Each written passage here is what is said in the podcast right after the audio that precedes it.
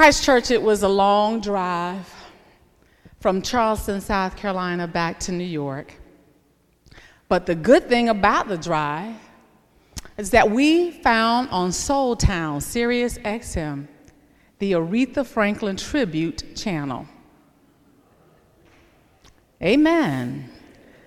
I don't care what genre it is, she did it all. And it was a troublesome and difficult week for many of my colleagues and myself, I have to confess. We began the week with the death of the first African American woman to receive her doctorate in philosophy from Union Theological Seminary, my alma mater, the Reverend Dr. Katie Geneva Cannon. She was also the first African American woman ordained in the Presbyterian Church USA.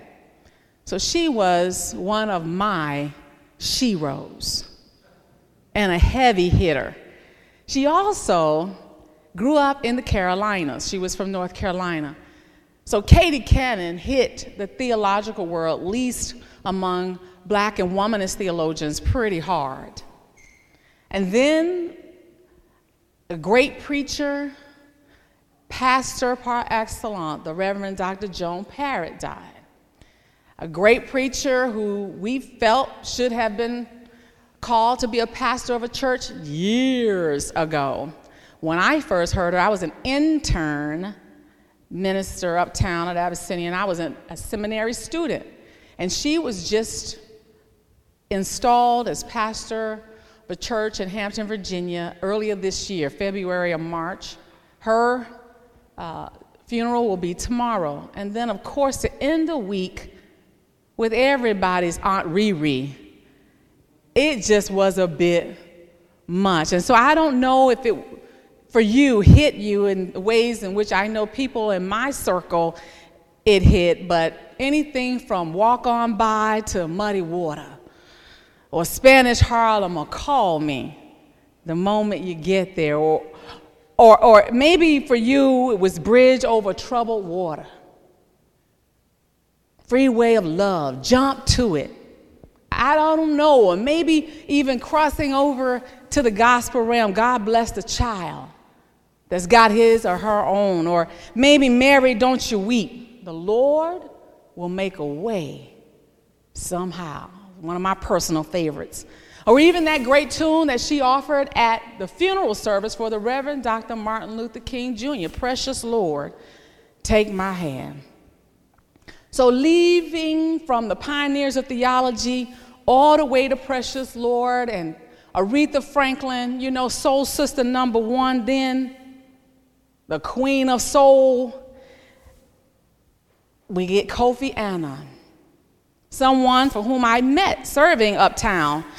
And again, having had the encouraging time to be in his presence and to feel his warmth, I don't know, it was you know, Riri's song from the uplift for women's rights, civil rights, encouraging uh, black people, encouraging feminists and womanists along the way, and certainly encouraging freedom fighters, and then all the way to Kofi Annan, another justice for peace.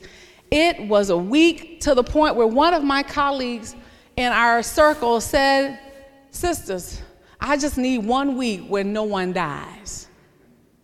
No one dies. I, I don't know if you've had that kind of week, but the drive was good because we listened to her tunes on the whole ride. And we took a break once or twice, but we were wrapped up, engulfed in the sounds of our mothers and our homes and sounds in cleaning on Saturday mornings in the kitchen. Did y'all have that kind of music? Cleaning music, right? Cooking music. Riri was a soundtrack growing up for so many people. And we heard people calling in from around the world. It was a beautiful thing to find that on Sirius XM was an entire tribute channel to yet another shero gone. I just don't know what to say, but here, in the midst of all of this loss, in the midst of death, again, that is a part of the inevitable cycle of life, we have Solomon's prayer. We have the visitation of God to Solomon in his dream. Lest you forget all that is in his past. All of the things that surround the family dynamics. I'm not asking you today to look at it from a family systems perspective because if you did that, we'd be mired here for quite some time, considering the fact that Solomon was the son of David and Bathsheba. You remember when it was Uriah the Hittite who was her husband. That David plotted and schemed to put him on the front line that he might be attacked so that he could have her to himself. Y'all, some of y'all remember that story, right? But we won't get mired there because we, we, we want to move along. But I, I must say that as we move along, we have to know that yes, Solomon was David's son, but again, Solomon was not David's eldest son. Mm. That's right. Have mercy, Lord. The challenge there is Solomon was not the eldest son, and so here he was being named as the new king, but there was one who had come before him. Yes, one who was not the son of Bathsheba and David, but one who had already celebrated and got the party started. Hmm. It's something when your party gets pushed aside.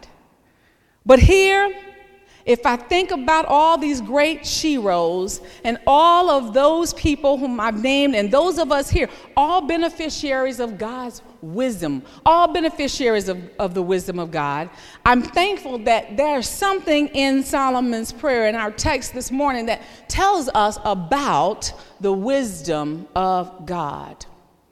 Wisdom. As Christians living today, our worldview has been shaped more by the world in which we live than by the Christian church and her teachings. Church, for those of us in the modern world to have faith and belief in the things of heaven is a sign of intellectual failure. Is it not? Truth is proven in science, knowledge is certain, and faith, hmm, is left for the unwise. To be a person of faith and belief is to be unwise, or so it was the thinking. Those who possess true wisdom, our teachings tell us today, are the ones that receive revelation. As we find, yes, in Proverbs 3 and 7, which tells us, Do not be wise in your own eyes, fear the Lord and shun evil. Yes, a primary theme, church, today found throughout the lections are found in every reading a nugget around wisdom. While we often read this text from 1 Kings with good feelings about Solomon's connection with God, there is more to it than that. Remember again that he was Bathsheba and David's son. Remember all of the things about the plot but also, you must remember that according to tradition, the eldest son was the rightful heir to the inheritance. In this case, that would not be Solomon, but Adonijah. Why does any of this matter? That's a great question you ask. It matters because this shows the dynamics of the family and speaks to the struggles the brothers have with one another and their other siblings. It also calls into question Solomon's role as David's preferred successor to the throne. Not only does this become a divisive issue amongst the brothers, it speaks to the newly established role of Bath- Bathsheba as, yes, the queen mother. David, who is approximately 70 years old, is unable to continue as the king. He names Solomon on his deathbed, but this comes only after Adonijah, the eldest son, proclaims his new identity as heir to the throne. At the point of our text in a dream, Solomon asks for wisdom. This childlike prayer, which Solomon utters in his dream, comes after his father David lays out for him what seems to be a roadmap for success. Yes, like so many in the Old Testament, David makes clear the assumption that prosperity is the reward for obedience to God. Yeah, we know obedience is better than sacrifice, but this teaching, David tells his son to keep the statutes as written in the law of Moses, The incentive is that you may prosper in all you do and wherever you turn. Yes, to this one, to this one must ask, how can the biblical promises of prosperity and reward be reconciled with the basic Christian principles of unselfishness and sacrifice? Hmm. Yes. Archbishop Desmond Tutu says this in his book, God Has a Dream. You can spend a lot of time on techniques trying to know God, but the real point of it is to know God. Amen, somebody. Did y'all get that? Says you can spend a lot of time on techniques trying to know about God, but the real point of it is to know God. How many of us are praying to know God, the will of God, the mind of God, the heart of God? Yes, the desire to succeed must be made to include more than self. That's what this whole uh, lesson is about more than lifelong wealth, more than uh, wealth, more than vengeance for our enemies, God wants us to petition the throne of grace for understanding. Understanding. We would all do well to remember the prayer found in the 90th Psalm. So teach us to number our days that we may apply our hearts unto wisdom.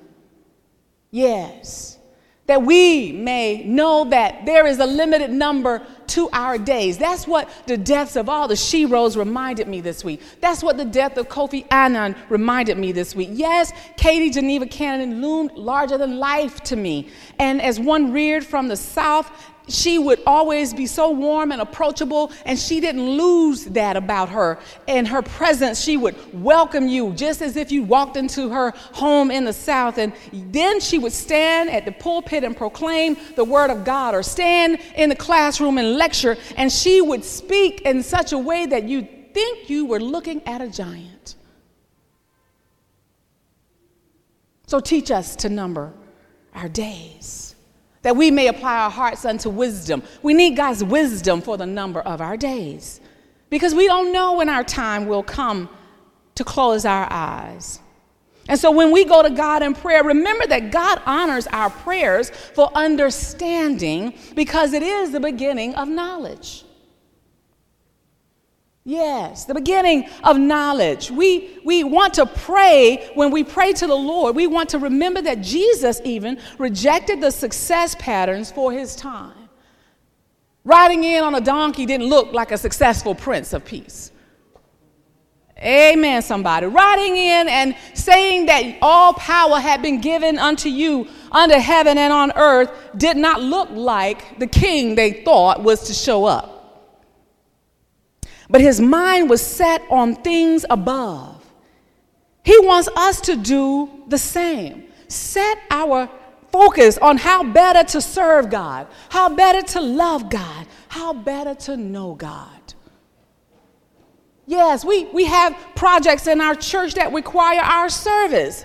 How can we do this except that we have the wisdom of God? How do we show up and be present for the residents of the Methodist home except that we want to be in the presence of those wise sages and show that we really are in earnest seeking the wisdom of God? How do we show up for families of El Nido, the mothers and their children there, and even fathers? Yes, except that we want the wisdom of God. It's not about praying that we win the lottery. Although every prayer I believe God hears. It's not about praying that you get that jackpot. It's not about praying even for some of the frivolous things that we like to pray for. It's certainly not about praying for the things that God looks for us to do for ourselves. But when we're sending up some timber, are we praying for healing, healing, then yes, you want the wisdom of God. If in your prayers you're asking God to be, uh, to be a blessing for your children, then we want the wisdom of God. If in your prayers you're asking for peace for God's world and all of creation, then yes, we want the wisdom of God. If we're praying and we're asking not for ourselves, but for the service we will render, yes, we're asking for justice throughout the world because we're seeking the wisdom of God.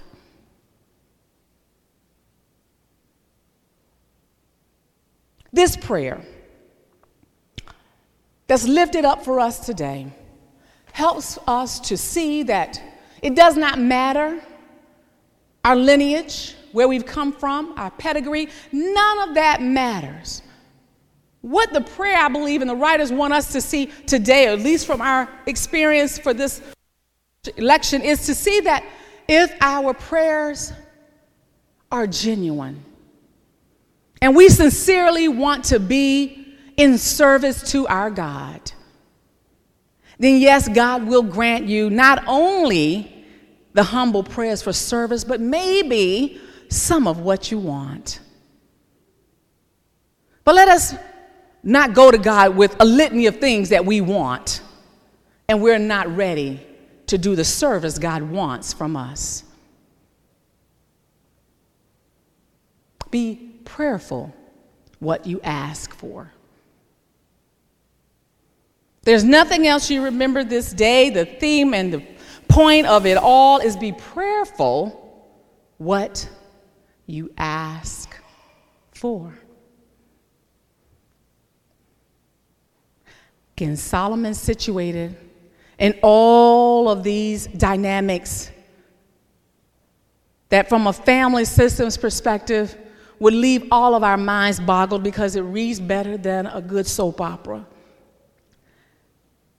The integrity of his heart, because God visited him in a dream shares with us where God would hope we might be when we beseech the Lord for our own wills to be aligned with the will of God. Be prayerful what you ask for.